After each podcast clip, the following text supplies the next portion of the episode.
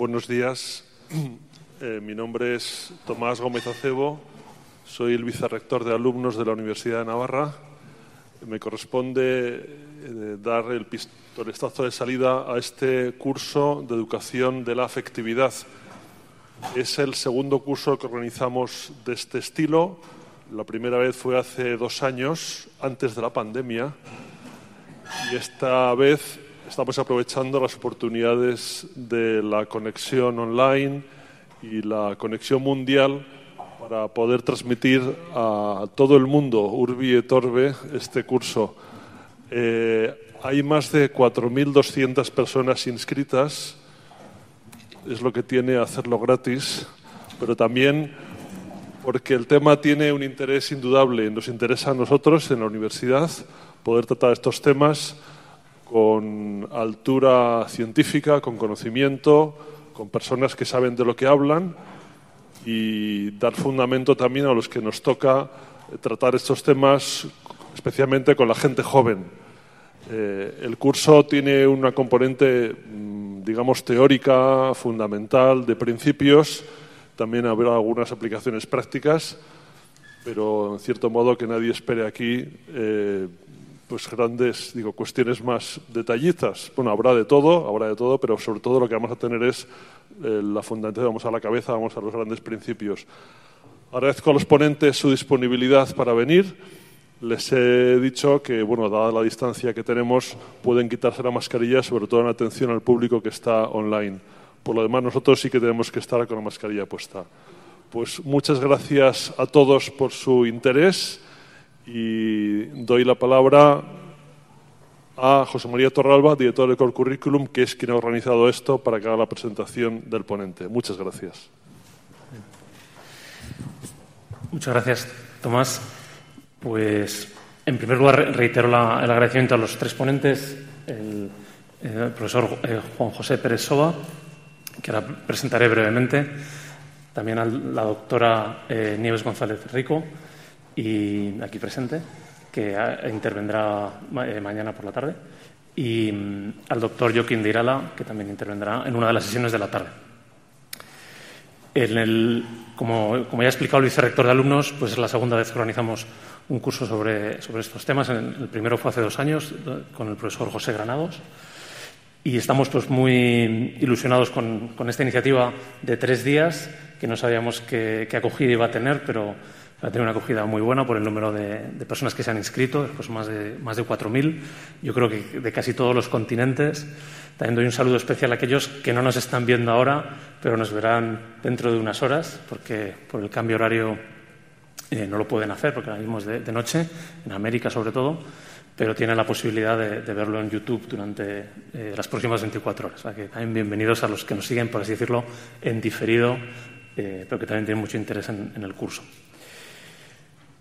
El profesor Juan José Pérez Soba es profesor ordinario del Pontificio Instituto Teológico para las Ciencias del Matrimonio y la Familia en Roma.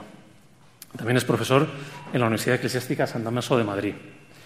Se licenció en Teología, en Teología Moral en la Universidad Pontificia de Comillas. Posteriormente obtuvo el doctorado en Teología con la tesis La interpersonalidad del amor, la respuesta de Santo Tomás, que dirigió el profesor Livio Melina. De entre sus eh, numerosísimas publicaciones, solo voy a destacar una, por, eh, razones obvias, que es eh, una obra que escribieron entre los profesores Livio Melina, José Noriega y, él mismo, titulada Caminar a la luz del amor, los fundamentos de la moral cristiana. Es profesor visitante en numerosas universidades de España, de, Italia y, en otros países. Y también tengo que decir, que quizás eso es como algo especial, que es antiguo alumno de la Universidad de Navarra, es decir, que bienvenido a su, alma mater.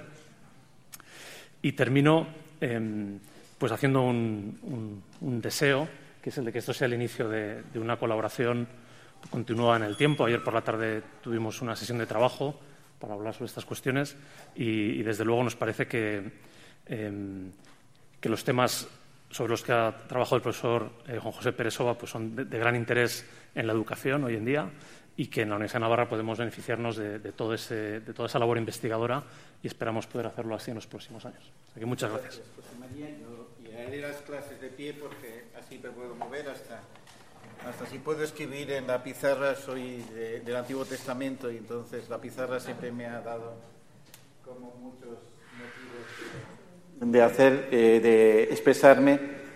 Eh, muchas gracias por venir, muchas gracias por la invitación en esta que es mi universidad también, en la que he estudiado cuatro años y lo pasé muy bien. Entonces vamos a tratar un tema esencial que es el tema del amor. ¿no? La afectividad, que es el que se trata, no se puede entender sin algo más grande que la afectividad, que es el amor mismo. Pero, ¿qué es el amor? ¿Eh? O sea que eh, la dificultad de entrar en el amor es que, por una parte, es una experiencia que todos tenemos. Cuando yo digo al amor, todos sabéis a lo que me refiero, pero cuando uno lo quiere expresar qué es, pues no sabe. Es lo que eh, que tenéis ahí presente, recordaba en su libro sobre el misterio del amor. Dice, ninguno de los poetas y pensadores ha encontrado la respuesta a esa pregunta. Dice, ¿quieres agarrar la luz? Se escapará entre los dedos. O sea, precisamente eso es una imagen importante para ver eh, cómo es el amor. Si lo quieres agarrar, no lo tienes. La dificultad fundamental de entrar en el amor es quererlo abarcar inmediatamente. Eso pasa con el agua, quizás mejor que con la luz. Si la agarras, se te escapa. ¿Qué puedes hacer con el agua? Puedes poner las manos y recibirla. El amor se entiende en la medida que recibimos un don. Y cómo recibimos un don y qué significa recibir es el modo adecuado para poder entenderlo. Lo entendemos en la medida que lo recibimos. Y esto nos va a hacer precisamente un medio distinto para poder conocer el amor adecuadamente. No lo podemos observar como una cosa. ¿Por qué? Porque estaría fuera de nosotros. Cuando lo más importante es el amor que sentimos. Pero si solo te fijas en si lo sientes y no lo sientes, ya pierdes aquello que se refiere que es el amado. Entonces, ¿cómo poder conocer el amor adecuadamente si se nos escapa? Esto es lo que tenemos que ver, por lo tanto, eh, es insuficiente la introspección.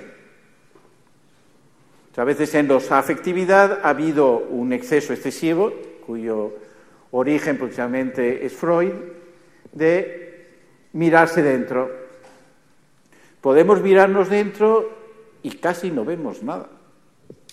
¿Mm? Eso pasa muchísimas veces, ¿no? A veces eh, entre los esposos, eh, mejor no mirarse dentro porque sientes una irritación al otro que lo tirarías por la ventana. Eh, pero ¿qué ocurre? Precisamente, ¿por qué lo tirarías a la ventana? Porque es la persona que más quieres. Entonces hay un afecto más superficial que es tirarlo por la ventana, hay un afecto mucho más profundo que es un vínculo profundo que da sentido a tirarle por la ventana. Entonces no nos podemos solo mirar dentro tenemos que acceder precisamente al amor como el amor se manifiesta. El amor se manifiesta. ¿Eh? Entonces, ver la manifestación del amor, eh, que es una, en el fondo una revelación, el amor siempre es una cierta revelación. Eh, lo veremos un poco más despacio al ver cómo la Sagrada Escritura lo manifiesta y lo manifiesta con un Adán que está dormido y se despierta. eso es un relato eh, del amor que es muy normal, eh, recordar la bella durmiente. Eh, está dormida y solo le puede despertar un beso de amor. ¿Por qué se relata así? Porque el amor para nosotros es un despertar. De repente el amor nos despierta a un mundo distinto.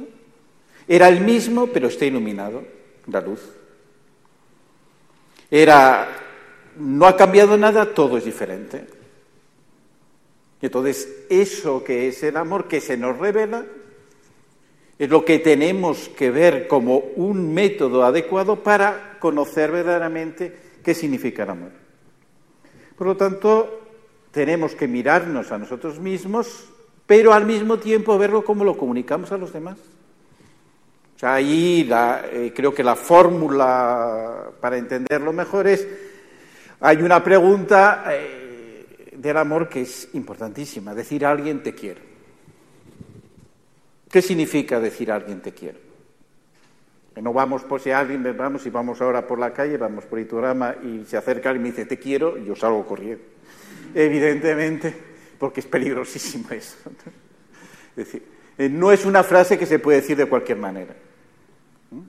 Para decir te quiero, primero tenemos que mirarnos a nosotros mismos y ver el valor de lo que nosotros sentimos y saber si lo que podemos decir ciertamente corresponde a una verdad. Tengo que estar seguro para decir a alguien que te quiero. No lo voy a hacer en juego, sería una cosa horrible.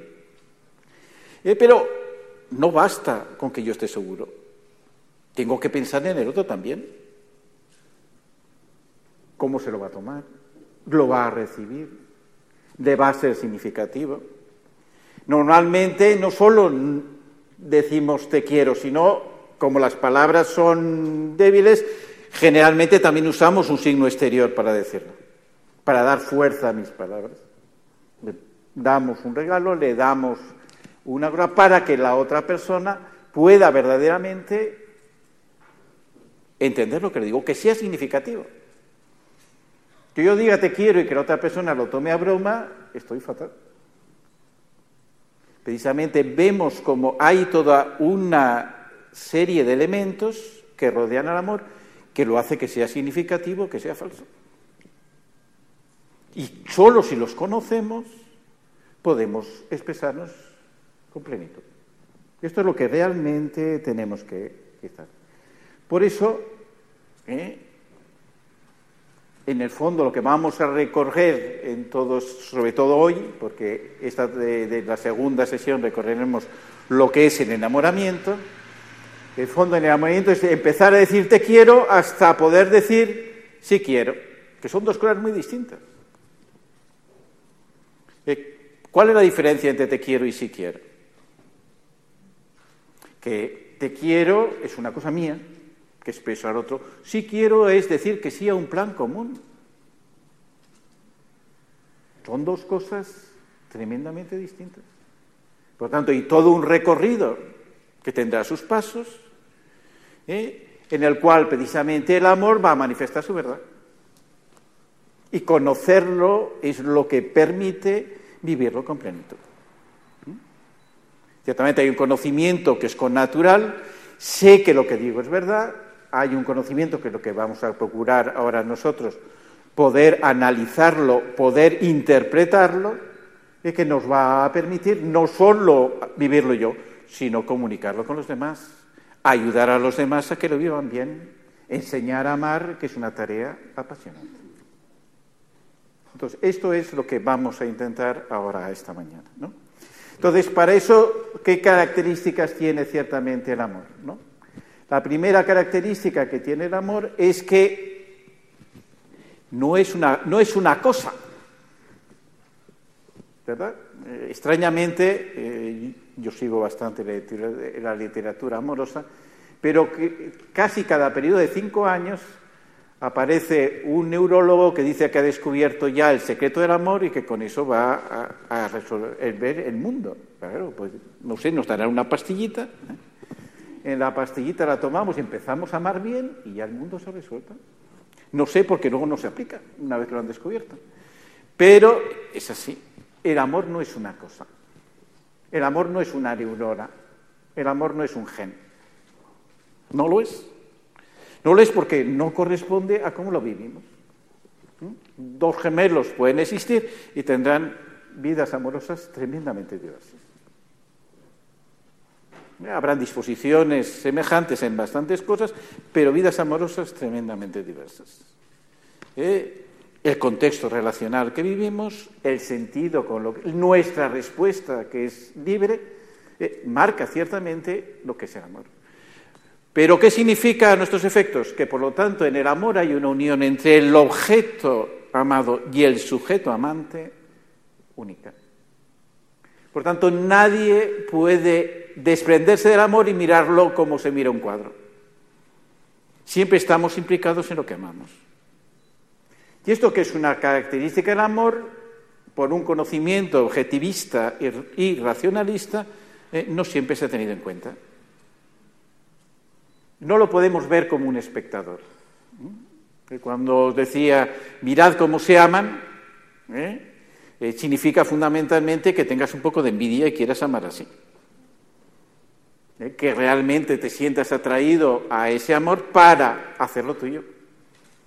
Hacerlo tuyo porque es comunicable.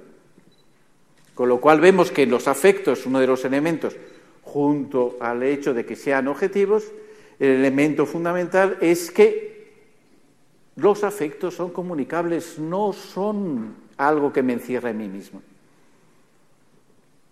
Una de las grandes dificultades de los afectos es que se han pensado de un ámbito individualista.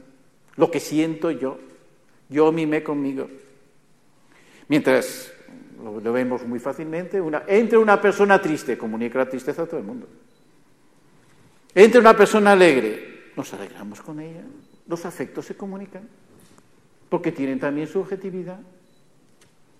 Que por lo tanto, saber ver esa unión que en el afecto se produce entre objeto y sujeto nos abre a un nuevo modo de conocimiento en el que la persona en su totalidad está implicada.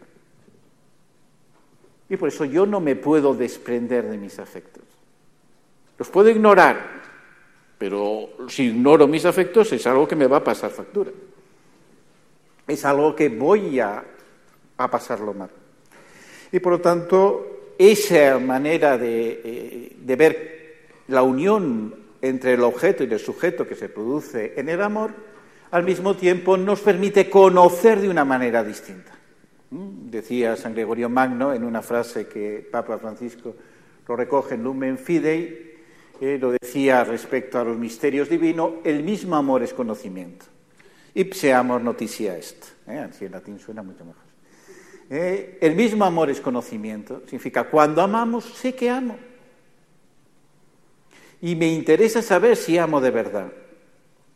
Y me interesa, por lo tanto, conocer al amado porque lo conozco de un modo nuevo. Si digo que es mi amado es porque lo he conocido de un modo nuevo a antes.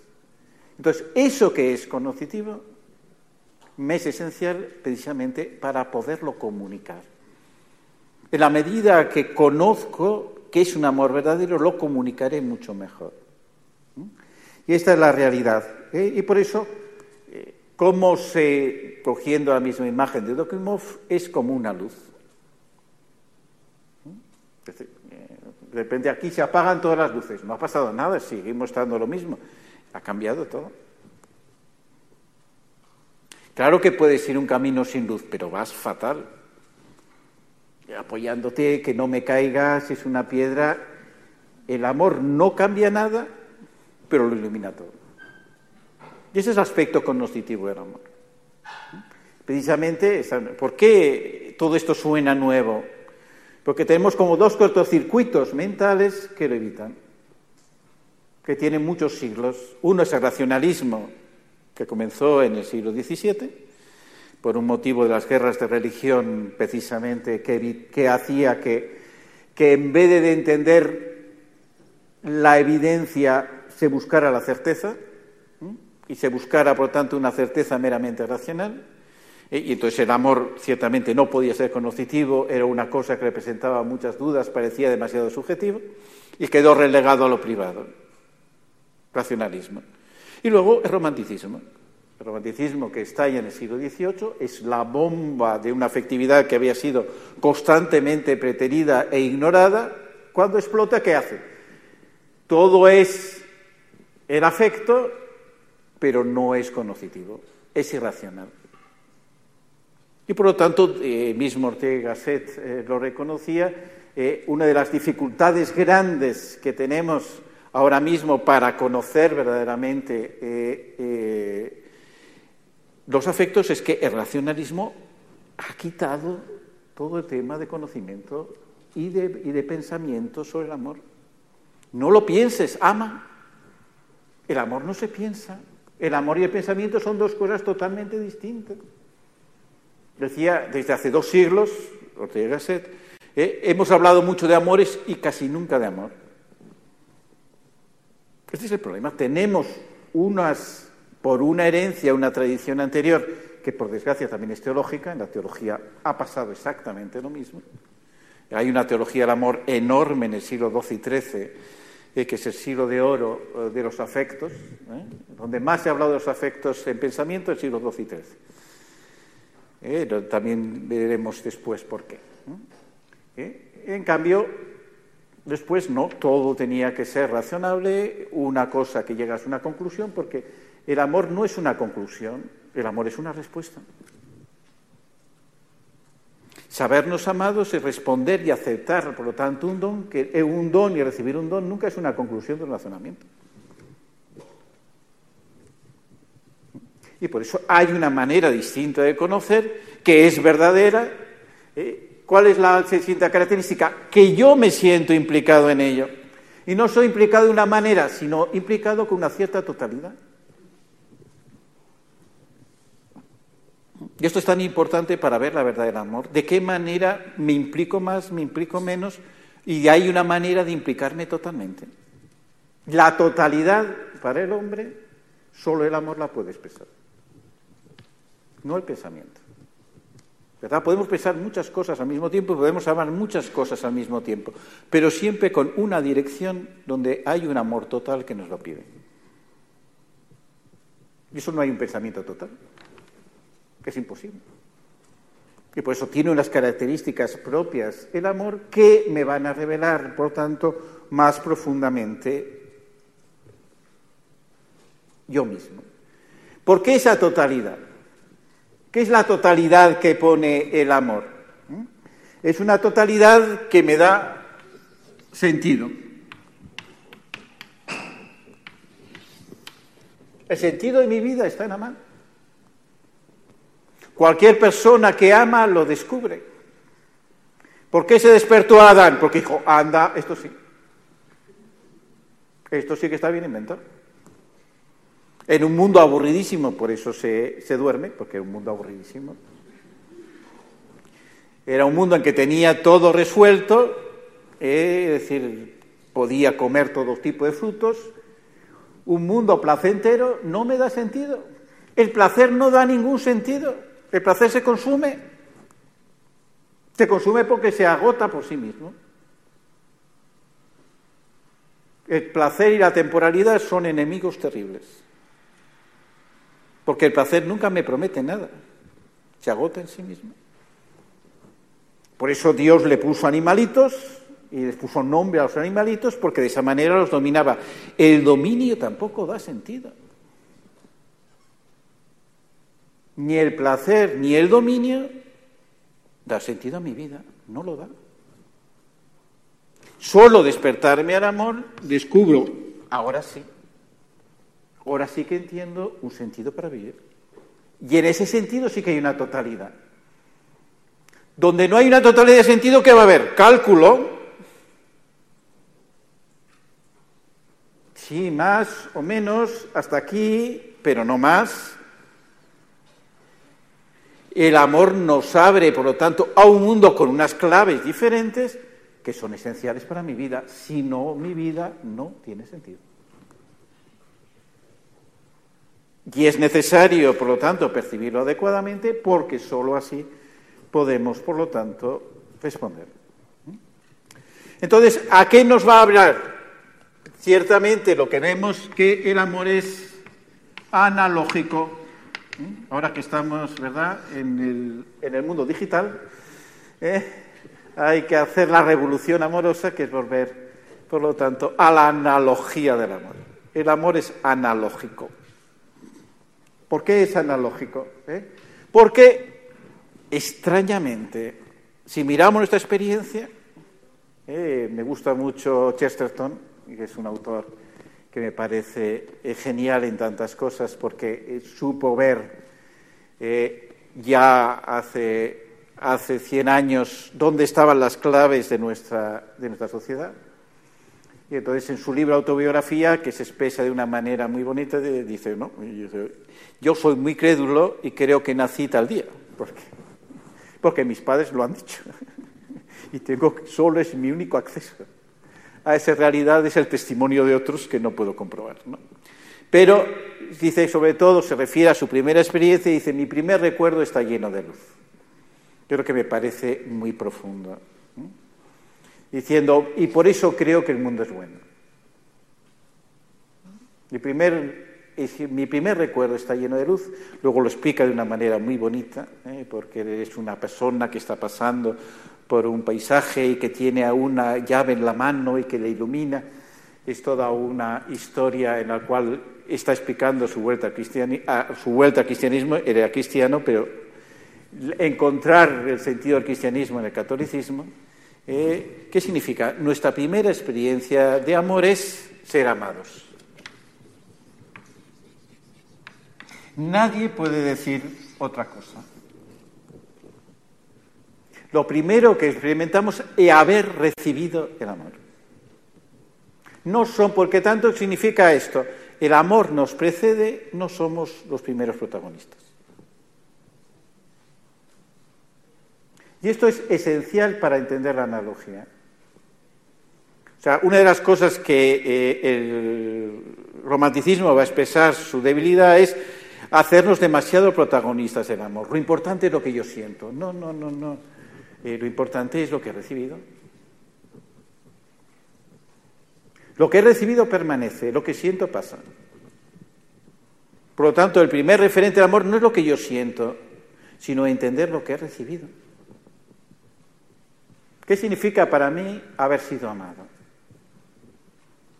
Y esto también es importante ¿por qué? porque dice, no, no hay personas que no lo han sentido, pero lo sienten como una carencia enorme. Recuerdo una, una carta que recibió un capellán de prisiones. Y entonces un preso que le escribía y decía, lo que yo más odio, decía el preso, es la Navidad. ¿Por qué? Porque dice, yo soy hijo de una prostituta. No he conocido nunca a mi padre. Es más, nunca lo podré conocer. Dice, ¿qué he hecho yo para que no pueda conocer lo que todos conocen? Es decir, lo experimenta como el cristianismo tiene una respuesta enorme, existe otro Padre, que sí puedes conocer y que sí te puede dar sentido a la vida, ¿no? Pero ¿cómo lo experimenta? Lo experimenta con una carencia enorme. Porque la experiencia primera, a pesar de todo, es de ser amado. Entonces, si nuestra experiencia primera amor es ser amados, ¿qué indica? Que ciertamente la analogía está en un amor que es, que es respuesta, que es el nuestro, de un amor que es iniciativa, que es un amor originario. Hay un amor originario. Entonces, me parece esto, eh, con el profesor José Granados hemos comenzado una fundación que se llama Veritas Amoris, a todos os invito a entrar en la página web veritasamoris.org, ¿eh? que veréis allí toda una serie de investigación sobre la verdad del amor verdaderamente interesante. Y entonces la primer, y hemos hecho 12 tesis para desarrollar un trabajo de investigación sobre la verdad del amor. Y la primera es precisamente la creación, ¿eh? que indica, existe un amor originario. En el origen de nuestra propia vida como sentido está siempre el amor, como una fuente de sentido. Y esta es la analogía, por lo tanto, de un amor que nos precede, que solo podemos recibir, al que tenemos que responder y que por lo tanto dirige nuestra vida. Tanto el amor, si lo recibes, te indica ya un camino. ¿Mm? Y esto es tan importante para entendernos a nosotros mismos. Por una, creo que es una razón fundamental, es eh, cualquier acción del hombre nace de un amor. Mi último artículo, eh, que tendrá que salir en escrita teológica alguna vez, es sobre eso. Eh, eh, toda acción humana nace de un amor. ¿Qué significa? Nuestras acciones no nacen de un vacío que busque llenarse, nacen de una cierta plenitud que busca crecer. Y esto es esencial para conocernos. toda la, eh, vertiente un poco existencialista de entender que nace una angustia. No, la angustia es precisamente no entender la fuente del amor no entender una primera, algo recibido que ya tienes y que te promete una plenitud. Pero porque toda la, al menos la segunda modernidad, la que aparece en el siglo XVIII, esa tentación de que todo nace en un vacío, de que el yo está en un vacío que no acepta nada, es terrible. Y esto ha sido de las como las objeciones más grandes a entender la lógica amorosa como la que nos da sentido a nuestra vida. Y por eso la analogía del amor. Entendiendo que hay un amor originario. Mi amor no es originario, es originado. Yo puedo amar porque he sido amado. Entonces ya hay una historia que me precede y que me va a marcar necesariamente mi propia existencia. Y solo así puedo ser yo mismo. Todo esto es, por lo tanto, una manera de acceder a la realidad, a mi propia realidad, de un modo nuevo. Entonces, ¿cómo se hace esto? Eh, la analogía fundamentalmente del amor es ser amado, recibo un amor, pero ¿para qué? Para aprender a amar. Porque soy amado, tengo que aprender a amar. Solo respondo adecuadamente en amor si amo a mi vez que me convierto en amante, no solo en amado. requiere un tiempo. Requiere como una tensión interior que va a la vida, cómo en mi vida aprendo a amar. Esta es la analogía básica, en lo cual, claro, eh, amar no voy a amar de cualquier manera. Tengo que amar como una plenitud que Dios marca en mi propia existencia. Y esto es lo que necesariamente eh, he de llevar a la vida. ¿Cómo se hace eso? Eh, ciertamente, toda esta manera de entender el amor lo que hace es, con una idea, remitirme a un principio.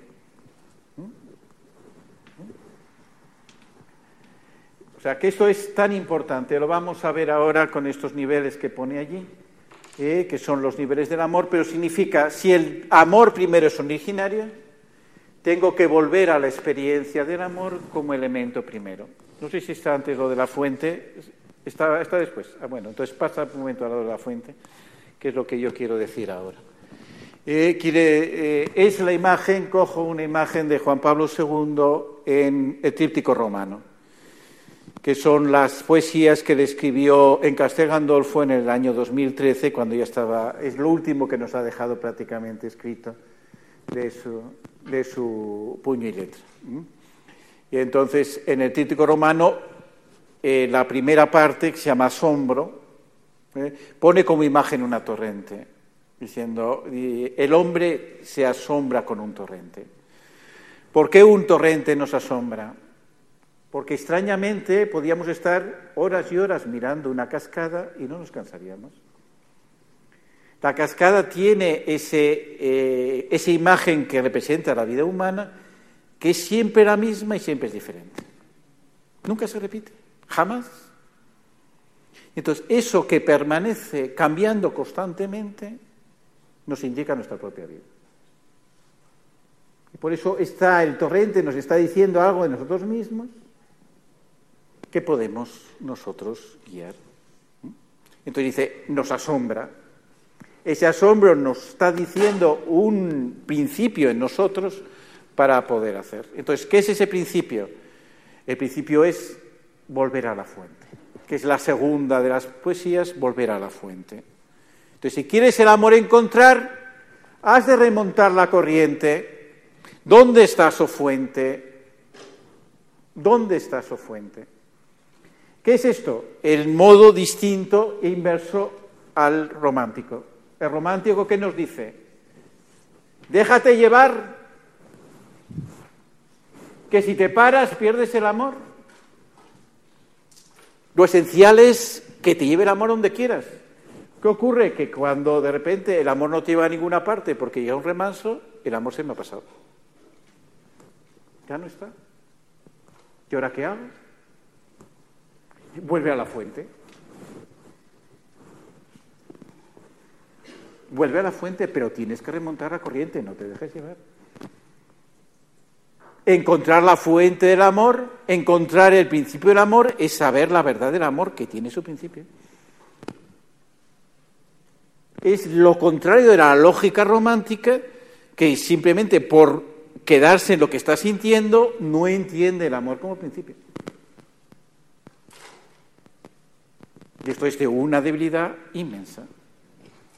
Entonces, por eso podemos encontrar ahora, vuelve al anterior, eh, que es precisamente estos, volver al principio nos va a dar estos niveles del amor que tenemos que entender para analizar el amor adecuadamente. Cuando nos referimos al amor analógicamente, estaremos hablando del amor en distintos niveles. Y es muy importante saber en qué nivel amoroso estás hablando, porque si no te equivocas. Entonces, como principio sería el amor natural, ese amor originario que nos precede, que es un sentido metafísico del amor, en el sentido fuerte de la metafísica, significa que tiene que ver con que tú existas, existes por un acto de amor. No es pienso, luego existo, sino soy amado, luego existo. Que cada hombre sea un acto de amor de Dios es algo que me identifica. Eso se vive afectivamente, eso significa en mi, intimidad una luz, que será el momento afectivo, que me va a permitir una identificación, que es eh, el momento, que, ¿cómo lo he llamado? Personal, ¿eh? para luego yo aprender a amar, que es el momento moral. Tengo que saber cuando hablo del amor en qué nivel estoy hablando. Porque cada uno va a tener su propio significado, que es lo que vamos a ver esta mañana. ¿Eh? Y entonces ya espero muchísimas preguntas que veo en vuestros ojos, ¿eh? que encontrarán una contestación estupenda. ¿eh? Pero vamos allí. Entonces, vamos a ir al primero de los niveles, que es precisamente en esa fuente, que ya la hemos visto, por lo tanto, pasamos a esa fuente. ¿Quién hizo el volver al principio? Pues una gente muy inteligente que se llamaba griegos. Eh, en Grecia, Eros, que veremos después esta tarde literariamente, es un diosecito de nada. Es uno de los hijos de Afrodita, que tuvo muchos, porque ya sabemos quién era Afrodita, ¿no? ¿Eh? Eh, y entonces, ¿qué es? Se le representa como un niñito con alitas que pega flechitas. Esto no tiene nada que ver con Zeus, que te pega unos rayos que te deja tieso. Eh, ¿Cuál es la diferencia? Que ciertamente se ve en la mitología griega lo que es un poco el mundo griego, y entonces quien tiene el poder se sabe quién es. El amor solo es una cosa que desordena las. Lo que estaba ordenado te lo desordena un poco. Eh, es un niño juguetón que te entretiene. Eso es el eros. En cambio, ¿dónde el eros va a ser importante? En la filosofía. El logos es el que recupera el eros. De una mitología que no le había dado su valor. ¿Cuándo se recupera el eros? Cuando le da el valor de arjé, de principio. El principio de explicación. O eh, G en griego tiene un sentido muy determinado, no es cualquier cosa, no es un principio simplemente formal, es un principio explicativo que permite que encontrar un cosmos, encontrar un orden que ponga todas las cosas en su sitio. Y eso va a ser el amor. Y eso aparece. ¿Quién es el primero que lo hace? Empédocles. Empédocles, para explicar el cosmos, pone dos principios, el amor y el odio. El amor hace que todas las cosas se unan, el odio que se disgreguen. Y por eso va a haber un ciclo amor-odio que explica el movimiento. Fundamentalmente lo que van a explicar es la armonía de las cosas que se percibe dentro de un mundo que es un cosmos. ¿Cuál es el siguiente que va a hacer? creo que Platón tiene un valor eh, muy determinado. Eh, de Platón eh, lo que más me asombra es el banquete. O sea, el banquete es un diálogo que trata sobre la homosexualidad. La homosexualidad era un fenómeno bastante común dentro de la Grecia clásica ateniense. Y entonces era más, sobre todo en el ámbito educativo un maestro muchas veces no admitía a un alumno si no tenía ciertas prácticas homosexuales con él. Y lo que hace en el banquete es preguntarse sobre la verdad de esa práctica. ¿Cuál es la genialidad de Platón en ese, en ese discurso? Eh, porque no se va a ver si eso está bien o mal, si sino que dice de dónde nace Eros. ¿Cuál es el principio del Eros? Porque ahí está su verdad. Lo que nos interesa no es ver qué condiciones sociales hay para que sea una cosa conveniente o se pase de la raya, no, sino responde a la verdad del amor o esconde una falsedad. Pero para eso no tengo que ver a dónde me lleva Eros la atracción, sino de dónde nace. ¿Mm? Entonces aparece ahí Diotima, la sacerdotisa de Maitinea, que implica diciendo que el Eros es el hijo de Poros y de Penia, y que por lo tanto es, Poros significa plenitud, Penia significa carencia, Poros es un dios, Penia es una mortal, aparece es un mito órfico, no se sabe muy bien de dónde viene, eh, pero que remite, remite por lo tanto a una carencia que busca una plenitud. No es una carencia completa porque no buscaría, ni es una plenitud completa porque dejaría de buscar. Y por eso es un semidios. Tiene, ¿Qué significa al mismo tiempo? Para nosotros es interesante, porque significa el amor es algo que trasciende el hombre, por lo tanto algo que tiene algo de divino, pero que no puede dejar de ser humano. No puede ser puramente divino, pero no es simplemente humano. Entonces vemos como volver al principio nos está diciendo tantas cosas del amor que nos revela nuestra propia experiencia. ¿Dónde llega quizá la plenitud en eso en Aristóteles?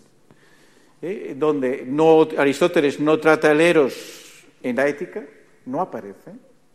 no en la ética nicomaquea, aparece un poco en la ética eudemo, pero poco, además.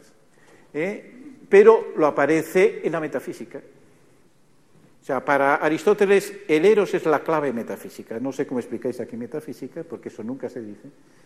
Pero el amor es la clave metafísica de Aristóteles. Porque Aristóteles tenía que resolver el problema eh, eh, de, que le había dejado todo el pensamiento eleático. el ser es, el no ser no es. Eh, Platón lo había resuelto con la participación, Aristóteles lo resuelve con el paso del acto a la, de, la, de la mala potencia. Entonces tiene que buscar un motor inmóvil. ¿Cómo podemos imaginar un motor inmóvil? No sé es inimaginable. ¿Cómo lo descubre Aristóteles? Diciendo la atracción, el imán. El imán mueve sin moverse. ¿Qué es? Dios, es un Dios en minúscula, porque es aristotélico, mueve todas las cosas porque las atrae por amor. El amor es la clave metafísica para Aristóteles. Claro, ha llegado una cumbre verdaderamente. ¿Qué tío tan genial? Eh, tiene un pero, hay que poner peros enseguida porque si no, no nos funciona las cosas. ¿Cuál es el pero de Aristóteles? Que ciertamente ese Dios atrae a todo por amor, pero no ama nada. ¿Por qué? Porque sería movimiento. O sea, el problema que tienen los griegos es ver el amor como un movimiento, pero claro, no se puede aplicar a Dios. Esto va a ser una, ciertamente, una absoluta blasfemia para los judíos. Es decir, este tío Aristóteles es muy listo, pero de Dios no sabe nada.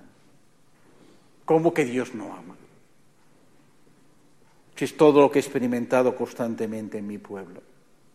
Entonces, precisamente, ellos inventan, por lo tanto, la palabra agape para decir hay otro tipo de amor, el amor originario, que explica precisamente todo amor. El eros no es nunca un amor originario. No nos indica ni el principio ni el fin. En cambio, eso es, eso es fundamental para poder entender eh, el amor como algo que me precede, que da razón de principio y que me va a marcar el fin de la vida. Ese es el amor natural. Entonces, ¿cómo es eso? ¿Qué pasa después? Que es el amor afectivo. ¿Eh? Eh, digo, también San Ignacio, por eso, o sea, que esa presencia de la novedad de San Agustín lo que indica, él lo descubre y lo pone como el peso. Mi amor es mi peso, que, es una, que aparece hasta siete veces en las confesiones. ¿Qué indica el peso? El peso no es movimiento. Por eso se puede aplicar a Dios. La palabra de peso propiamente de la Biblia es kabod, que significa gloria. La gloria de Dios, que es el principio de amor, es el que mueve todas las cosas. Y por eso Dionisio lo pone que el amor es providencia, porque existe un amor que me precede y que me guía hacia mi fin. Y por eso, ¿quién ha tratado mejor quizá de esto? La meditación alcanzar amor de los ejercicios ignacianos, que es un amor metafísico. Es contemplar el amor como todo lo que me rodea y me abraza para poderlo hacer. Entonces, ¿qué es importante verlo? Que cómo ese amor y, qué manera es mío. Es mío afectivamente. Y es donde aparece el afecto. El afecto, por lo tanto, aparece cuando aparece el conocimiento. Con el conocimiento en, el lenguaje amoroso va a aparecer un nuevo personaje que hasta ahora ha estado casi oculto y que ahora va a ser principal, el amado. El amor ya no es un mero impulso, como pensaba Freud. No es un alíbido que me impulsa, sino es un amado que me atrae. Un perro puede tener hambre, pero no se mueve si no olfatea algo que puede comer. Cuando percibe algo, es lo que le hace moverse. Cuando nosotros recibimos, por lo tanto, un amor, es cuando nos movemos a amar, y eso es el afecto. El afecto no se da sin conocimiento y por eso el afecto es conocitivo. El acceder al afecto sin un conocimiento impide saber nada de él. Y por eso casi todo el lenguaje afectivo tiene términos que comienzan con la co, con naturalidad, complacencia, concupiscencia. ¿Por qué empiezan por co? Porque indica dos principios, el amante y el amado. Entonces, ¿qué va a ser el amor? Una unión de dos principios. Que por sí no va a tener, por lo tanto, ninguna imperfección. Y se podrá aplicar a Dios. Y Dios tiene una afectividad. Hay una intimidad divina llena de amor que es afectividad también. Como Dios está presente a sí mismo. Entonces entiendo la afectividad de una manera distinta eh, en la cual precisamente eh, tiene esa doble relación. Pongo como ejemplo para la afectividad esa frase magnífica del cantar de los cantares. ¿eh? ¿Qué es lo que hace? La está dormida, aunque su corazón vela, la amada está dormida y corazón vela, y de repente la voz de mi amado le despierta. Eso es el amor, la voz de mi amado, que se despierta en mí, eso es el afecto. Y empieza a correr, sale y el amante ha desaparecido. ¿Por qué? Porque el afecto comienza, pero busca. Busca, pero distingue el amado entre mil. Tiene una verdad que, por lo tanto, le permite comprender lo que realmente es el amado. Este es el modo de aprender a amar.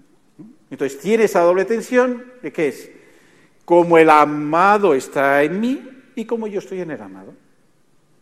Y por lo tanto tiene unas características propias el, afecto, que es el afecto como tal eh, es una presencia en mí, es una presencia en mí, eh, pero es una presencia intencional, no es física, y al mismo tiempo extática, me hace salir de mí mismo, que es la diferencia de la presencia intelectiva. Yo estoy mirando a vosotros, tengo la imagen de vosotros en mí, a partir de eso yo intento llamaros la atención, pero en la medida que yo quiero comunicaros algo, tengo que hacerme presente en vosotros. Me interesa estar presente en vosotros. Eso es un aspecto extático en el cual, precisamente para comunicar mejor, no tengo yo que mirarme a mí mismo, qué bien lo estoy haciendo. Esto es impresionante. Sino tengo que miraros a vosotros, ¿lo saben recibir? Y esto es lo que me interesa. Que por tanto esa comunicabilidad del amor está presente en el afecto y por eso el afecto, por una parte, tiene ese aspecto de presencia interior íntima, pero al mismo tiempo de trascendencia que acaba en el otro. Eso es el afecto en sí mismo. Con lo cual ya tienes una verdad estructural del afecto que te va a permitir luego analizar magníficamente tantos afectos distintos. Entonces, ¿qué hago con el afecto que encuentro en mí? Entender cuál es su verdad, cuál es su verdad comunicativa para poderla vivir necesariamente. Y esto es lo que, eh, lo que están, y eso es lo que llama unión real. La unión intencional del afecto, la voz del amado, me lleva a buscar el amado. ¿Cómo termina la escena del cantar de los cantares? Bien, naturalmente. Termina bien. ¿eh? Termina que encuentra al amado y dice, lo he abrazado y no lo soltaré jamás, como Dios manda. ¿eh? ¿Eh? Y entonces eso es el modo de comunicar el afecto. ¿Qué es, en cambio? ¿Con esto nos basta? No. Porque hay otro aspecto del amor. El amor, cuando este a los afectos, también los tienen los animales. Por eso decimos animales de compañía. Porque nos acompañan, porque mueve la colita del perro, eh, como eso que hace, gracia hace. Eh, hay hasta análisis muy interesantes de cómo los animales permiten superar el autismo mejor. ¿Y por qué? Porque es una presencia más fácil de, asumir y, el problema de bloqueo afectivo que tiene un autista puede ser más fácil comunicable, comunicación afectiva eh, con, un animal, que existen, evidentemente. Los animales no son máquinas, tienen afectos. ¿Mm? Entonces, pero, ¿qué es lo que aporta la inteligencia espiritual? Hay un afecto espiritual. El afecto no es meramente sensitivo. O sea, de los prejuicios más terribles del racionalismo es pensar que los afectos son solo sensitivos, no espirituales algo que negaba toda la mística, que constantemente hablaba de un afecto espiritual. Pero parecía como un afecto extraño, único, separado de todas las otras cosas, cuando, eh, ¿cómo no va a ser espiritual el afecto de un hombre y una mujer? Es espiritual desde su nacimiento. Claro que tiene un montón de elementos. ¿Por qué? Porque la unidad profunda de todo el hombre eh, va a dar unidad precisamente al cuerpo y al espíritu. Es una unidad nueva que es un carácter afectivo. Pero lo que da el, conocimiento intelectual es la aparición del objeto en cuanto objeto, que es poder amar al amado por sí mismo.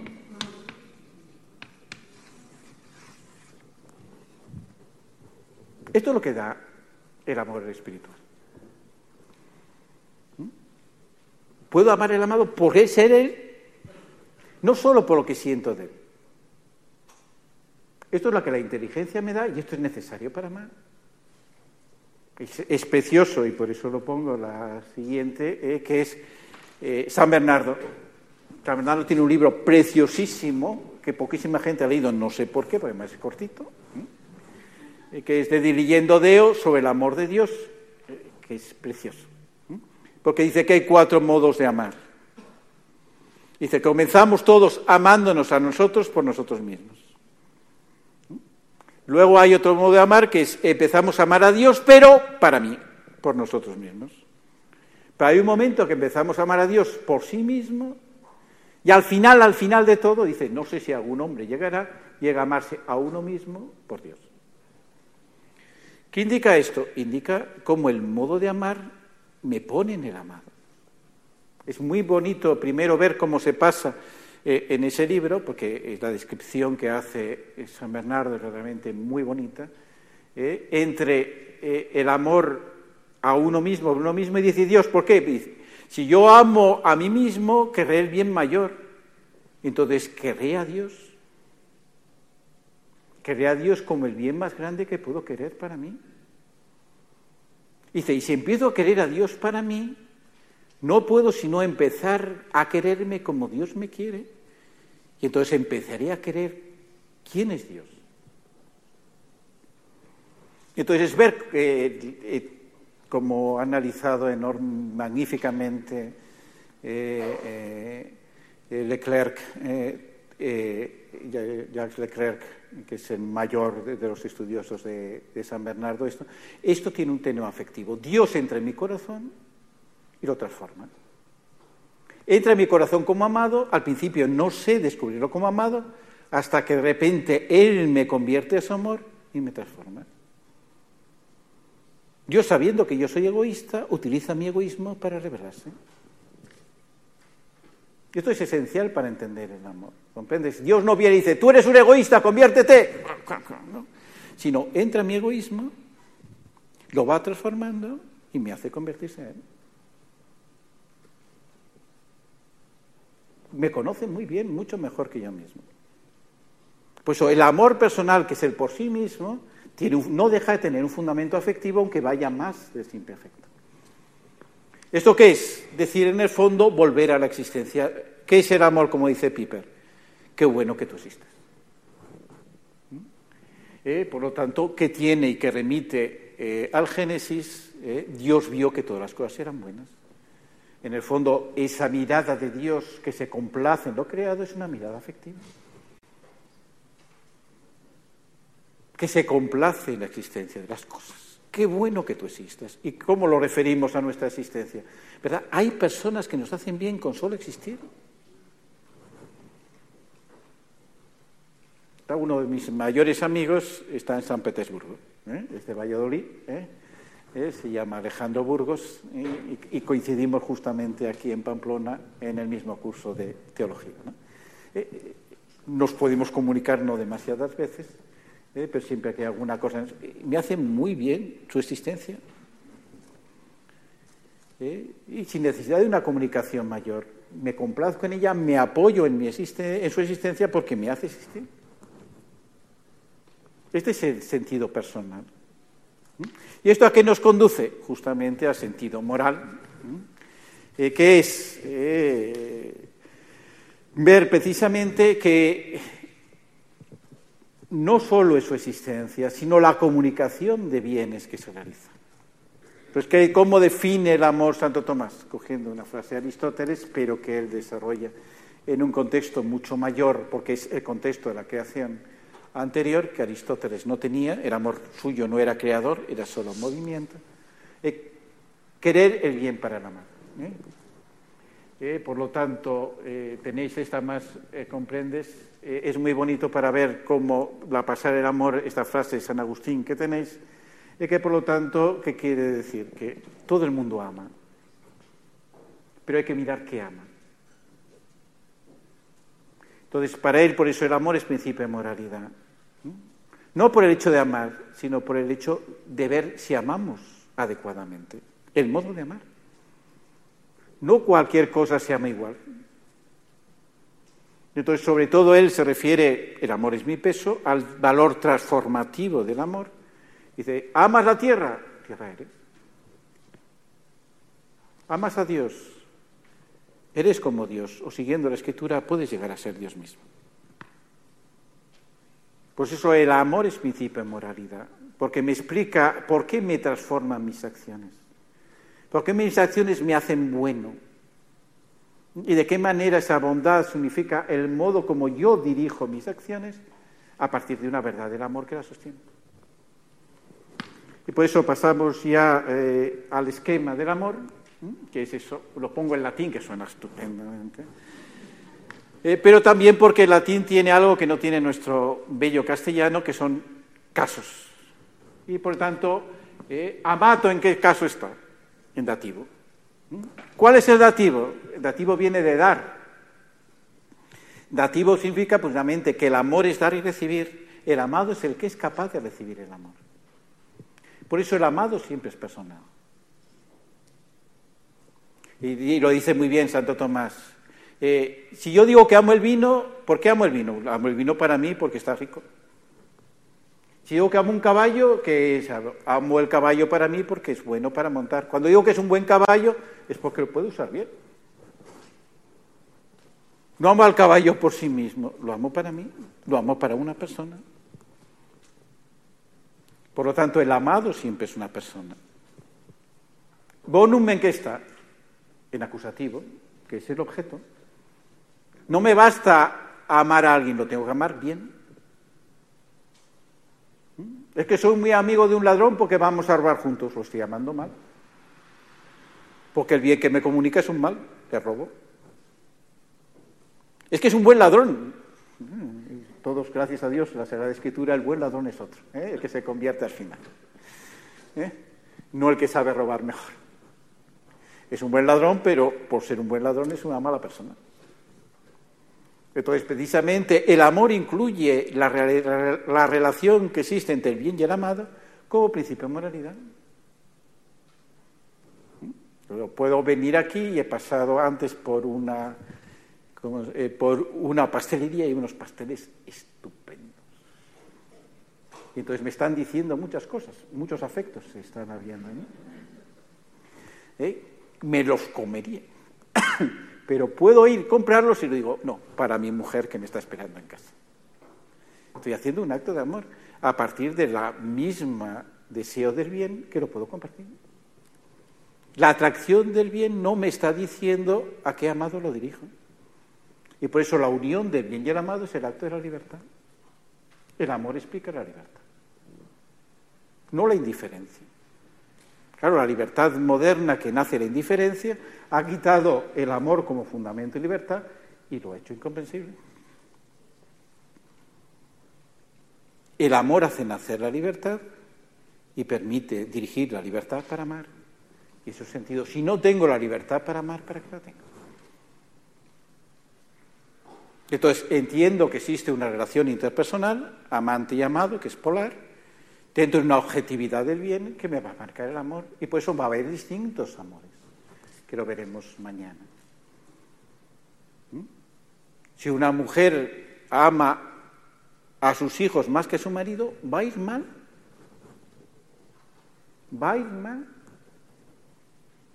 Claro que los quiere bien, pero se está queriendo desordenadamente, porque no responde al bien del amor que hay en cada comunicación está compartiendo con su marido un bien que no comparte con sus hijos y que por lo tanto da ese valor nuevo al amor esponsal que tiene que ser el sostén del amor paternal. No basta la intensidad para que se ame bien, de ninguna manera. Tiene que corresponder a la verdad objetiva del bien que comunica como esposa o como madre, que solo así ama adecuadamente. Y eso es el bien moral. Y por eso el amor explica la moralidad. Y entonces, esto es la libertad porque eh, en la relación, sobre todo, belle y bonum, pasa la siguiente, que es muy bonita, ¿eh? que chan se ha transformado todo. ¿Por qué? Porque lo que indica fundamentalmente como el querer del amado se habla de una trascendencia que es la libertad, que me hace que ese acto de amor esté en un ámbito mucho más grande de lo que yo amo. Y por eso el amor es simbólico. Entonces he dicho que había que expresar dentro del enamoramiento eh, cómo expresar adecuadamente el amor. Eh, cuando llegó José Noriega, que es otro de los que he trabajado mucho con él, llegó a Benín en África, donde también está el instituto, y entonces intentó explicar el enamoramiento y dijo, y entonces el enamorado da una flor a la amada. Todo el mundo, todos los negritos se quedaron así, diciendo, esto no tiene sentido, ahí no se dan flores. Hay tantas flores por todas partes que resulta ridículo. Y entonces dijo, ¿y aquí cómo se hace? Entonces tuvieron que discutir según las tribus. ¿eh? Pero al final decidieron que el enamorado daba fruta dulce al enamorado. Diciendo, eres tan dulce como esta fruta. Eso tenía más sentido. Y entonces, pero ahí lo importante es la enamorada tenía que responder. Ahí mandaba la mujer. ¿Qué le vamos a hacer? Y entonces, que eh, si le daba fruta amarga, calabazas, ya sabes. ¿Eh? o le devolvía fruta dulce y todo iba estupendamente. ¿eh? Entonces, esto es, o sea, eh, ese signo representa algo muchísimo mayor de lo que estás haciendo. En el amor, precisamente por ser libre, el acto de amor que realizas está unida a una, toda una dimensión de amor que está como promesa, que trasciende. Este es el acto de la libertad. Y por eso ya podemos simplemente... ¿Qué es lo que me importa eso? Dos cosas. Primero, ver cómo el amor tiene una dimensión muy distinta de la conciencia. La conciencia es cognoscitiva y por lo tanto divide objeto y sujeto. Y por eso el amor como elemento fundamental de la moralidad hace que la conciencia sea para amar. Y que el amor es mayor que la conciencia, como dice San Juan habla de corazón. El amor es mayor que mi corazón y lo sabe todo. Y por eso el gran problema del racionalismo es que ha querido definir la moralidad en la conciencia, cuando la moralidad se define en el amor, que es mucho más grande y que supera, por lo tanto, esa tensión objeto-sujeto que ha hecho que la moral sea incomprensible para casi todo el mundo. No, no, no, es que la moral tiene que ser muy objetiva, pero olvida totalmente el sujeto. No, no, no, si tiene que ser muy subjetiva. No, la unión de ambos elementos os da el amor de manera natural. Y con eso está superando una de las paradojas más grandes que nos ha traído el racionalismo, que ha dificultado la moralidad como si fuera una cosa casi incomprensible, de equilibrios extraños. Entonces, precisamente, ¿qué es? Eh, lo que hay fundamentalmente es, eh, esto es lo que están, explica la libertad, pasa a la siguiente, y por lo tanto eh, encontramos en esa frase de de Spes lo que es un poco el tema del amor. La única criatura que Dios ha querido por sí misma no puede encontrarse a sí misma sin el don sincero de sí. Una frase en que hay tres sí mismos que son distintos.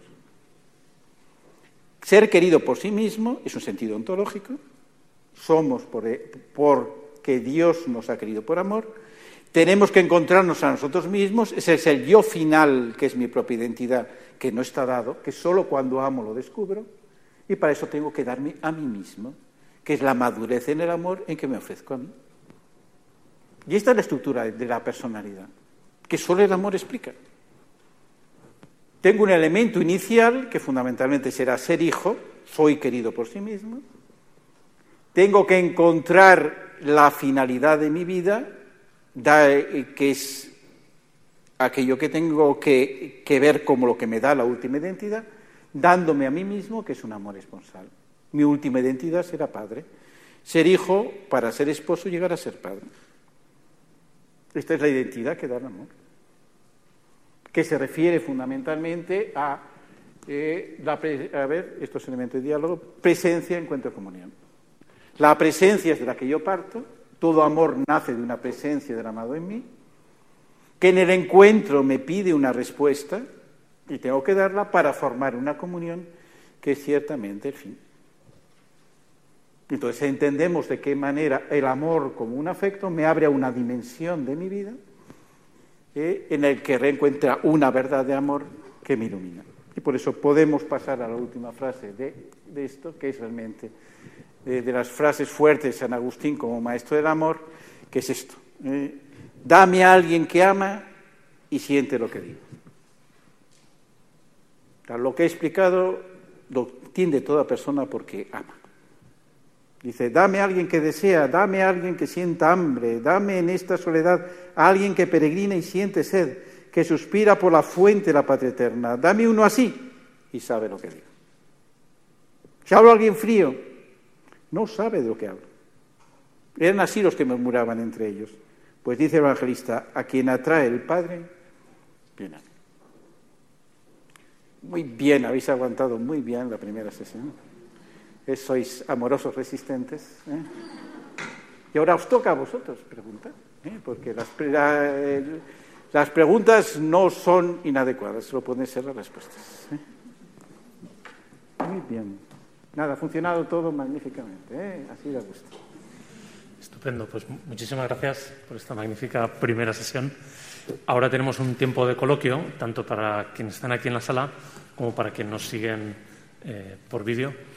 Quienes están en la sala pueden preguntar desde cualquiera de los dos micrófonos, el que está aquí delante y el que está ahí atrás. Em, para dar tiempo, como hay que moverse, voy a empezar por una de las preguntas em, que tenemos del público que nos está siguiendo por vídeo. Un segundo. La pregunta es de Ángel Moreno Muñoz. Pregunta lo siguiente. Dice, en algunos de sus artículos se refiere al término voluntarismo como una merma de la afectividad que debería estar presente en la acción. Pero según otras lecturas que he hecho, entendía que era más bien cuando la voluntad toma el papel que debería tener la razón, es decir, cuando se hacen las cosas sin saber demasiado el porqué. ¿Podría comentar al respecto? Y aprovechar para agradecerle. A ver, dame tres preguntas ah, y así lo hago mejor. Porque además se aglutinar y aprovechamos mejor el tiempo. Eh, si quieres también, mientras eh, una va a ser de aquí en la sala. Una muy concreta es si puede explicar algo más o desarrollar un poco el nivel moral del amor que, ha mencionado, pero que podría detenerse. Perfecto. ahora una pregunta presencial. Sí. Bueno, antes que nada, muchas gracias por su magnífica exposición. Una de las preguntas ya ha sido creo, formulada y era el papel de la voluntad en todo este esquema, que ha aparecido en un momento fugaz en la pantalla y ha desaparecido. Sí. Bueno, aparecía vele, que es querer, pero... Y la otra, me ha llamado la atención que hablara del afecto espiritual.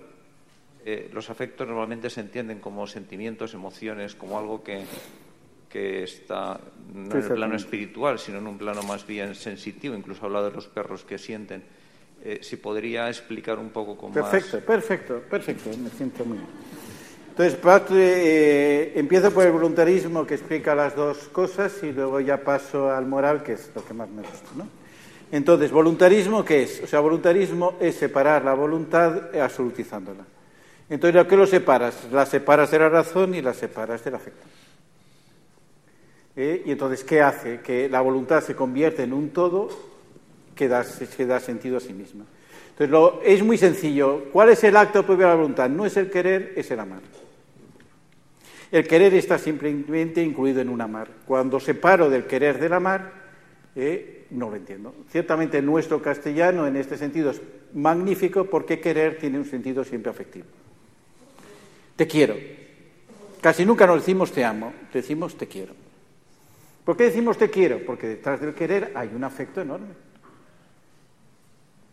¿Eh? No hay querer sin un afecto.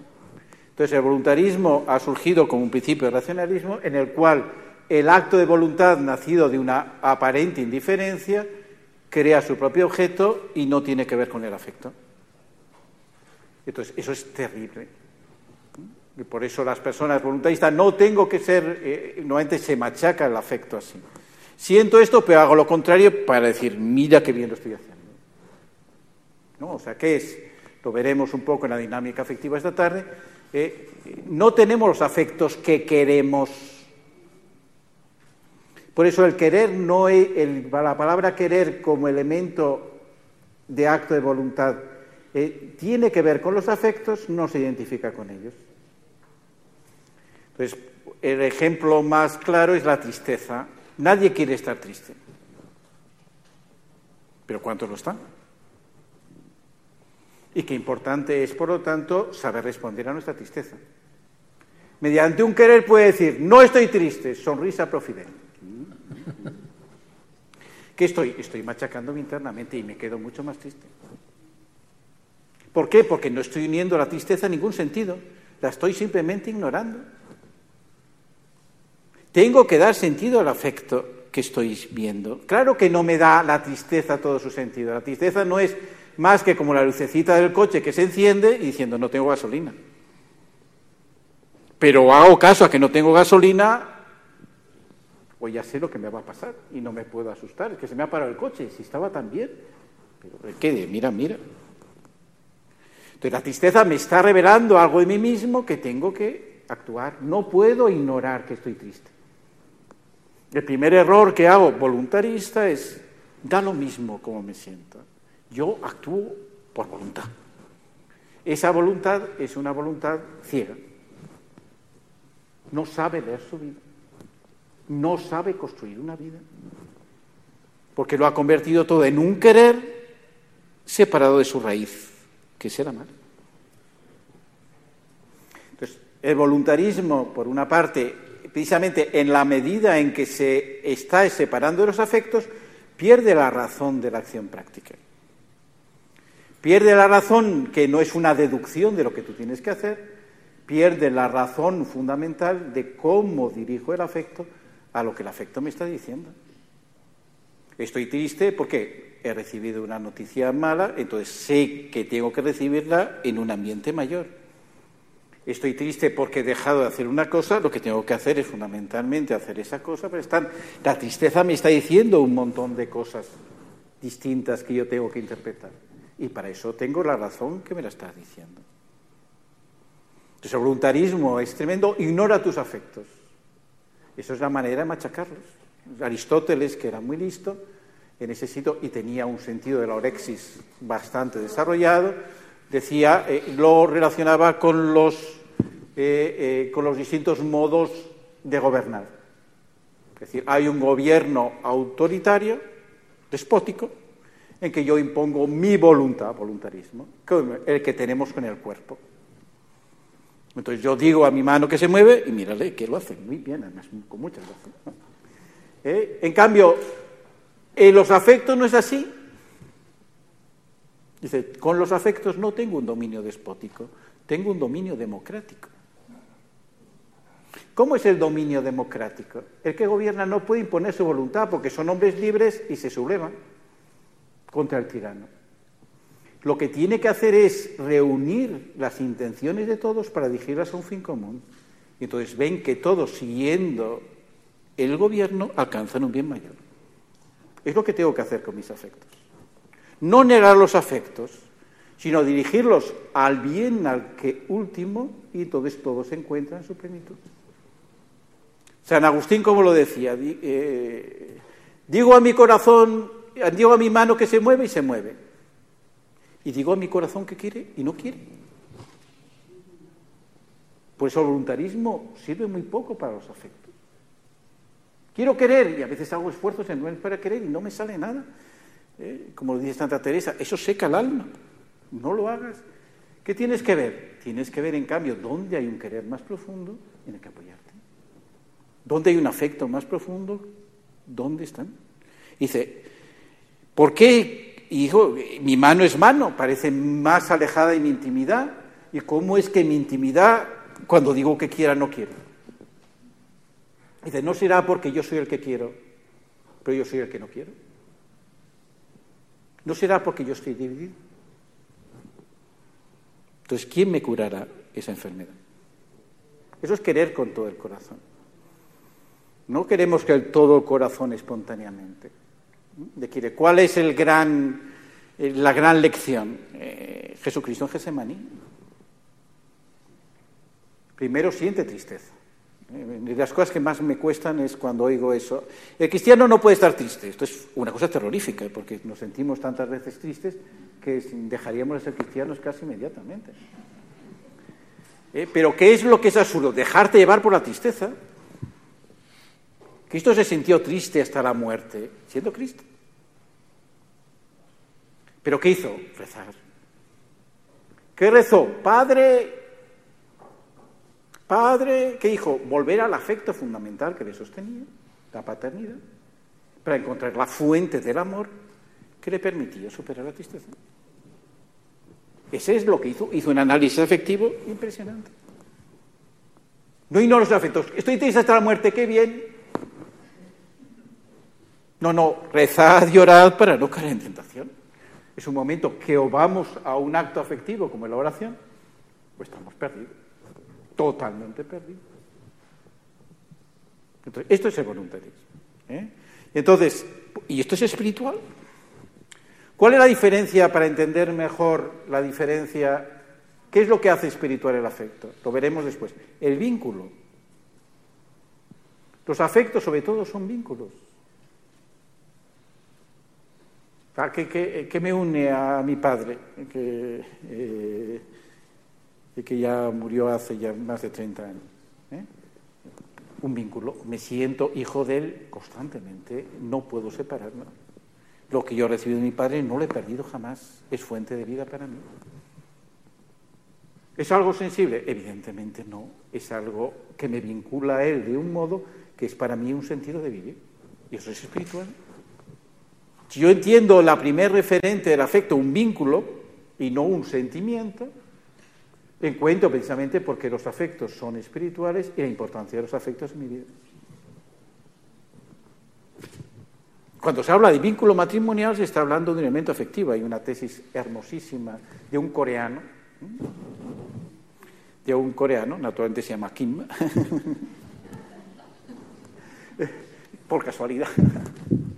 ¿Eh? en, que, recoge justamente, es también el doctor en Derecho Canónico, doctor en Teología, que hizo una tesis obviamente de la definición de la, de maritalis ¿eh? en la redacción del Derecho Canónico y para ver cómo el mismo vínculo que recogen los canonistas en el siglo XII tiene un sentido afectivo.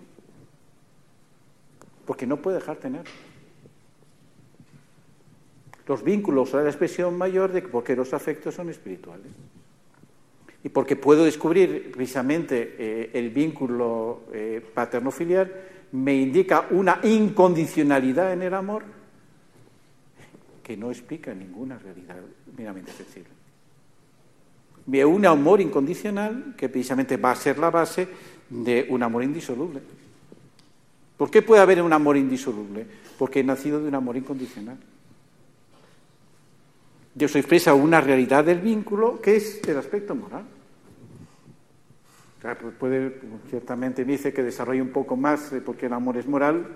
hay un pequeño libro de 900 páginas en que lo hemos intentado desarrollar, pero significa fundamentalmente, existe una verdad del amor que guía mi vida. Y que guía mi vida y que hacen que mis acciones sean realmente morales. Responden a esa verdad del amor. Hoy tenemos el ejemplo del Evangelio del joven rico. El joven rico cumplía todos los mandamientos. ¿Eh? ¡Qué bien! Pero ¿qué nos dice? Jesucristo era amor y no respondió a esa amor.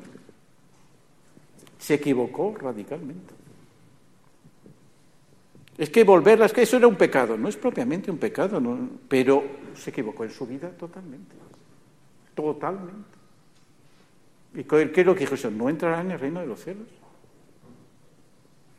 ¿Por qué? Porque no ha descubierto la fuente del amor, no ha sabido reconocerla, no ha visto la verdad del amor con lo que va en su vida eh, y en cambio estaba pegado al dinero de una manera que lo perdería pocos años después con la, invasión romana, la guerra romana.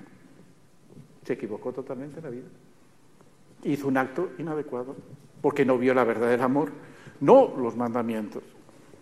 Los veía muy bien. La verdad del amor que le llamaba. No supo reconocerlo. Entonces, el reconocer la verdad del amor en nuestras vidas es esencial para tener una vida plena. Y eso es un elemento de moralidad que tiene una eh, realidad absolutamente grande. Y eso lo entiende todo el mundo. Entonces, precisamente, el amor explica los mandamientos, los mandamientos dan contenido al amor. ¿Cuál es la estructura de los mandamientos? Amarás a Dios sobre todas las cosas y al prójimo como a ti mismo que son las dos tablas. ¿Cómo es? ¿Por qué las dos tablas? Porque están unidas justamente por un eje. ¿Cuál es? El cuarto mandamiento, que es el eje fundamental en el cual eh, los otros dos se sostienen. Porque el padre representa la autoridad a Dios.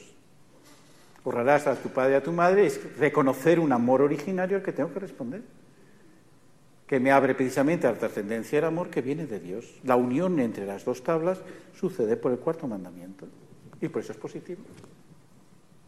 Entonces, ¿cuáles son los otros mandamientos? Pues se dividen muy fácilmente actos, palabras, deseos.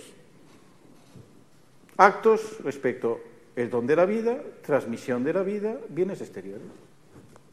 Estructuras mandamientos procede de una deber como amamos de un modo tremendamente natural. ¿Por qué acaban los deseos? Precisamente porque nace del amor. Primero indica como el decalo, que tiene muchos paralelos, libro de los muertos, código Hammurabi, eh, nadie trata de los deseos, porque es absolutamente en un código cómo vas a hablar de los deseos. ¿Quién va a legislar sobre los deseos? El legislado de los deseos, la ley de matrimonio homosexual, que ha definido el matrimonio por un mero deseo eh, y no por una realidad objetiva. Una cosa absurda eh, de manera eh, según el derecho. ¿Cómo vas a dar, querer legislar los deseos? Eso indica que es divino. Dios sí puede mandarnos deseos. Es el único que puede mandar deseos. Ciertamente, eh, la redacción de los mandamientos eh, según eh, los hebreos es distinta de la nuestra. Nuestro decálogo, tal como está, es una recepción agustiniana. Porque para ellos, para los hebreos, hay cuatro mandamientos respecto de Dios, porque no tener ídolos es un mandamiento distinto. Y en cambio, el último es uno: no desearás la mujer del prójimo, ni su esclavo, ni su esclava, ni su burra, ni sus bienes. Por lo tanto, es un único que en el fondo se refiere a no desear. Y esto es la reflexión que hace Pablo en Romanos 7.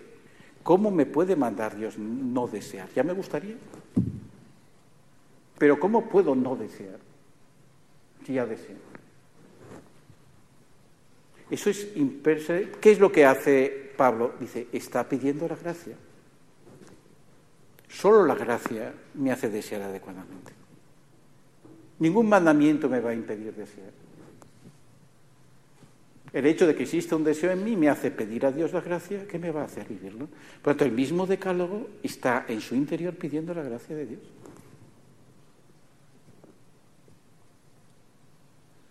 Ciertamente los mandamientos respecto de Dios, el orden es inverso. Empieza con el deseo, sigue con las palabras y termina con las acciones exteriores.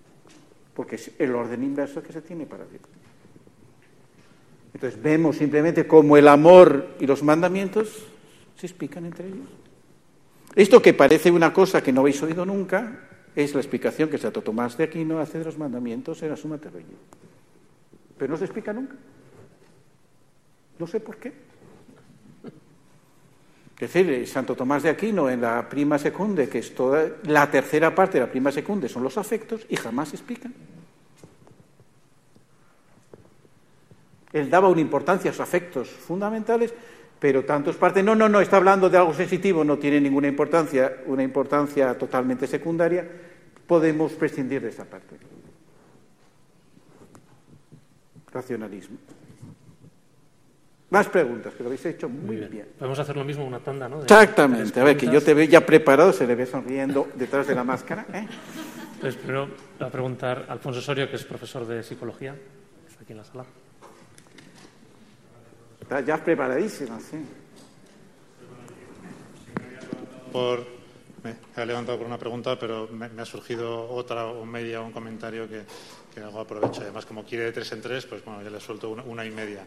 La primera es, eh, ha, hablado, hablado del amor en distintos sentidos y habla de analogía, porque algunos sentidos son tan distintos que yo me pregunto si me da analogía, si no hay equívoco, pero bueno, no, me interesa la cuestión formal, es una cosa u otra, pero realmente ¿no? entre amar a Dios o amar a una persona, de querer el bien, de sacrificarme, y querer un caballo porque me viene bien o querer un helado de chocolate, lo veo tan distinto que me parece complejo ¿no? llamar la analogía y sobre todo en cuanto a aplicación práctica, ¿no? Me parece que efectivamente antes de empezar a hablar hay que distinguir y me parece fenomenal que la primera sesión haya hablado de distintos sentidos, pero claro, los primeros minutos ha estado hablando del amor y yo efectivamente me preguntaba, bueno, ¿de qué está hablando? ¿no? Cuando decía, no, el amor es experiencia, el amor es tal. No sé si eso, todo eso se aplicaba a, amar, querer un helado de chocolate y amar a una persona de manera ¿no? moral. ¿no? Eso es, Perfecto, muy bien. Es, una, cosa. Y luego lo otro, cuando estaba diciendo no, que si los deseos, si es moral o no, efectivamente. Eh, pero creo que la, la, cultura actual, a veces, para mostrar a alguien que es ¿no? lo peor del mundo, ¿no? una persona inhumana, tal, muchas veces se dice no tiene sentimientos, ¿no? que me parece un, gran error, pero quizá eh, que creo que engancha con lo que quería decir. Muy bien, muy bien. Es una pregunta muy inteligente. Más preguntas inteligentes. Muy bien. Eh, entonces, del quienes están siguiendo, hay una pregunta muy breve desde México de Juan García que se pregunta, eh, ¿entonces el egoísmo se puede encauzar al bien? Se conecta con uno de los temas que una pregunta usted ha, desarrollado. Y voy a añadir dos más. Uno, porque una es muy breve, en realidad es terminológica, que es una pregunta desde Australia. Eh, el primero era muy madrugador y el otro muy trasnochador. Eso es. Eh, entonces, realmente lo que pregunta es que los términos afecto y afectividad son de difícil traducción en inglés. ah, ya, ya, ya, ya. No es que le pida una traducción, sino que los explique un poco más para que exactamente, exactamente, perfectamente, muy bien. ¿Añado otra? Eh, sí, puedes añadir otra, sí, así hacemos. La última, esta es un poco más larga, pero creo que también, eh, digamos, conecta de lleno con, con algunos de los temas que ha tratado. Dice lo siguiente: es de Ana Nava. Me gustaría saber si hay un orden natural en los afectos y qué ocurre cuando ese orden se ve alterado por causas diversas, no imputables al que debe experimentar el amor, por ejemplo, en el caso de que alguien en su niñez no haya experimentado el amor de sus progenitores, de sus padres, y en cambio lo recibe de sus abuelos. ¿Qué tipo de afecto debe manifestar a esos padres? ¿Está obligado a sentir amor por ellos? Y añade, ¿puede explicar o comentar la frase pon amor donde no hay amor y sacarás amor. Eso ya es asunto más duro, pero bueno. Eh, lo que viene a decir, si, si, ahí es, y termino con esto, es si, si en esta lógica de esa frase es preciso hacer, por tanto, un esfuerzo de voluntad por encima de la ausencia de sentimiento. Perfectamente, muy bien, eso me da mucho gusto. Entonces, primero analogía, esa analogía clarísimamente. ¿Por qué? Porque eh, referimos, pero la analogía primera es el amor originario y el amor que respuesta. Esa es la analogía fundamental que sostiene todas las demás. Si yo acepto esa analogía, todo lo demás se me ordena. O sea, ¿por qué yo puedo querer un caballo? Porque hay un amor originario que me hace que ese caballo tenga una cierta bondad. Una bondad que yo siempre referiré precisamente hacia una persona a la cual querer. Por lo tanto, claro que le llamo querer, pero un querer relativo a a un acto de querer mayor. Queriendo un caballo no lo quiero del todo. Lo querré precisamente para alguna persona, para mí o para otro. Entonces veo que hay un acto de amor que todavía es relativo respecto a un acto de amor que tiene un valor absoluto, que es lo que distingue Santo Tomás entre amor de concupiscencia y amor de amistad. Y así explica todo eso. Por lo tanto, es un acto analógico. El amor de concupiscencia me pide un amor de amistad, el amor de amistad requiere un amor de concupiscencia para realizarse. Y eso da toda una visión. Quiero un chocolate, qué bueno que exista el chocolate, ¿verdad? Dios ha hecho un, es, hay un libro muy interesante, os lo recomiendo a todos, el libro de José Noriega, no solo de sexo, en que se refiere a ver dos deseos fundamentales, que es la libido y el hambre. Son deseos. Que el hambre es un deseo es esencial, y por eso existe la anorexia. ¿Por qué se llama anorexia? Porque es una orexis, es un apetito, es un deseo. Claro que biológicamente tiene que alimentarse, pero no basta la necesidad biológica para comer, necesita un deseo. Y precisamente por un motivo de bloqueo afectivo puede no tener deseos de comer, aunque biológicamente lo necesite urgentemente. Es un tema afectivo. Los afectos influyen hasta ese extremo, hasta en el comer, que parece lo más biológico que podía tener. ¿Pero por qué? Porque el comer es un acto afectivo. Eh, tenemos la palabra comer, es la palabra com edere. Edere en latín es comer. Es comer con. Nosotros en, en nuestro castellano hemos expresado cómo el comer es un acto de compartir. ¿Eh? Recordad el banquete Babet, eh, es compartir la comida, es como la comida se convierte en verdaderamente humana y no es meramente alimentarse. Y solo así la hacemos humana y por eso cocinamos. Cuando se presentó en Roma ese libro, que es muy interesante, ¿eh? Eh, lo presentó un gourmet que se llama Masoprio. y entonces especialista en ir a distintos restaurantes y hacer las cosas. Y entonces, ¿qué es lo que presentó? Presentó diciendo, el comer lo que nos da es sobre todo un sentido de gusto. Pero es el arte del gusto. Y por eso decimos, una persona de gusto es una persona que sabe ordenar sus afectos. Y por tanto, ¿qué es el mundo? Decía, Dios es el gran cocinero que nos ha dado un mundo lleno de gustos. Saber gustar el mundo es lo que nos pide Dios. ¿Qué significa eso? Por lo tanto, primero, como hay una analogía del amor y el gusto que parece lo más vulgar, está unido dentro de una armonía algo que me da sentido total en la vida, y es el amor el que es el hilo conductor en ellos. ¿Por qué he empezado con la experiencia? Porque eso lo experimentamos. No, es el único modo de acceso a ese conocimiento analógico del amor, es la experiencia. Ciertamente, generalmente, o sea, el problema un poco de tantas ciencias humanas que en vez de analizar experiencias, constantemente quieren ver hechos objetivos que creo que metodológicamente es un error para las ciencias humanas. Y que tenemos una herencia excesivamente racionalista en las ciencias humanas que están allí, o sea, en psicología. Eh, por eso, entre otras cosas, he visto que las distintas escuelas psicológicas respecto a los afectos eh, parten ya directamente de una falta de análisis de qué es el afecto y se van directamente a determinados fenómenos eh, para luego gestionarlos. Y claro, me parece que la pobreza de análisis afectivo, sí, en Freud la ignorancia sobre los afectos es total. Confundir el afecto con una pulsión lo hace absolutamente incomprensible. Y por eso se da la contradicción interna de que todo el análisis del afecto es no conoscitivo y la terapia del afecto es absolutamente cognoscitiva. ¿Pero a dónde vamos? ¿A dónde vamos? vamos a una ignorancia fundamental de lo que es el ser del hombre, totalmente fragmentado inicial por una ignorancia afectiva que está detrás de Freud. Y confunde el afecto con un energetismo absolutamente que quita del afecto toda intencionalidad. Y por eso ignora los afectos. Tenemos una tradición que ha hecho difícil el acceso a los afectos precisamente por tal. Entonces, si entendemos esa analogía como si hay un sentido dentro de una visión de cómo el afecto que yo recibo inicialmente me pide un don final, el afecto me abre un don originario, me pide un don final y a partir de allí yo tengo que integrar un montón de elementos que son amorosos con qué? Con un orden. Eso es lo que explicaremos eh, eh, mañana, por la tarde, mañana a la segunda hora, el orden de los afectos. Hay un orden natural, hay un orden intencional, que tiene que ver con elementos naturales. Cuando le falta a alguien el amor de sus padres, tiene que tener necesariamente alguien que haga las veces de padre. ¿Eh? Por eso tenemos a San José, ¿verdad? Que es, un, que es padre en sentido profundo de la palabra, porque hace las veces de padre. No es padre biológico, pero es padre real.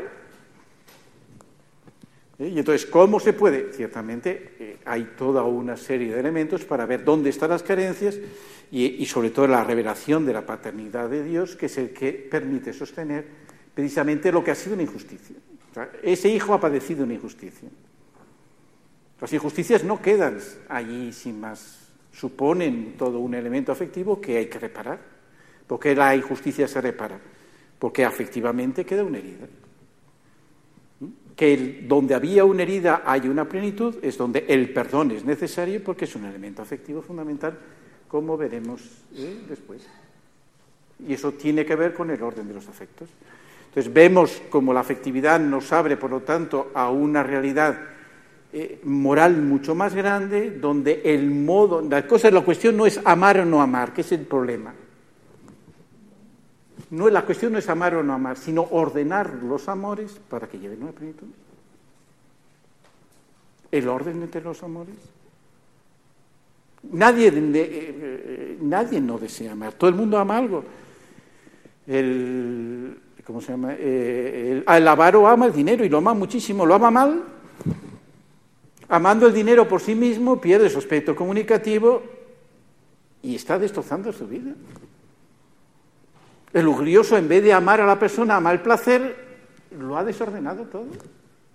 Está amando mal. Pero la cuestión fundamentalmente es que descubra cuál es el verdadero amor al que le pide las cosas. Eso está muy claro. hay un adagio latino que todo el mundo entiende. Dice, el animal después del coito está triste. ¿Eh? ¿Qué significa eso? Cuando uno busca en un acto sexual solo el placer, lo que le queda es la tristeza. Porque lo que intencionalmente busca es otra cosa que no ha encontrado. Y por eso se convierte en algo obsesivo. Porque está buscando una cosa y nunca la encuentra. Entonces se ve una moralidad que hay detrás de los actos que tiene que ver con la verdad del amor que está implícito en ello, eh, dentro de una plenitud de vida eh, que es necesario para distinguir. Claro, no estamos acostumbrados a, razonar desde el amor cuando en cambio es un elemento fundamental en nuestra vida, en todos nuestros actos. Y esto es lo que tenemos que hacer. Entonces, ¿qué significa el egoísmo? Lo primero que significa como eh, Dios, claro que sabe que somos egoístas y entra en nuestro egoísmo para convertirlo. ¿Eh? ¿Por qué? Porque todo el mundo ama. Y precisamente el egoísta ama mal. Y cuando el egoísta de repente sale de su caparazón, dice, anda, esto sí que está bien.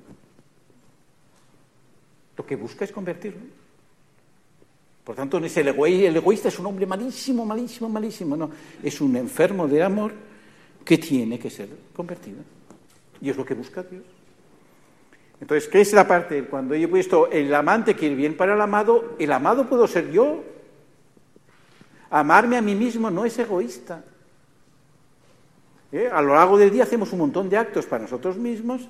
¿Eh? yo un desayuno muy bueno porque Daniel Ganada me da un desayuno muy bueno y lo he, lo he recibido como uno suyo, amándome a mí mismo muy bien. ¿eh?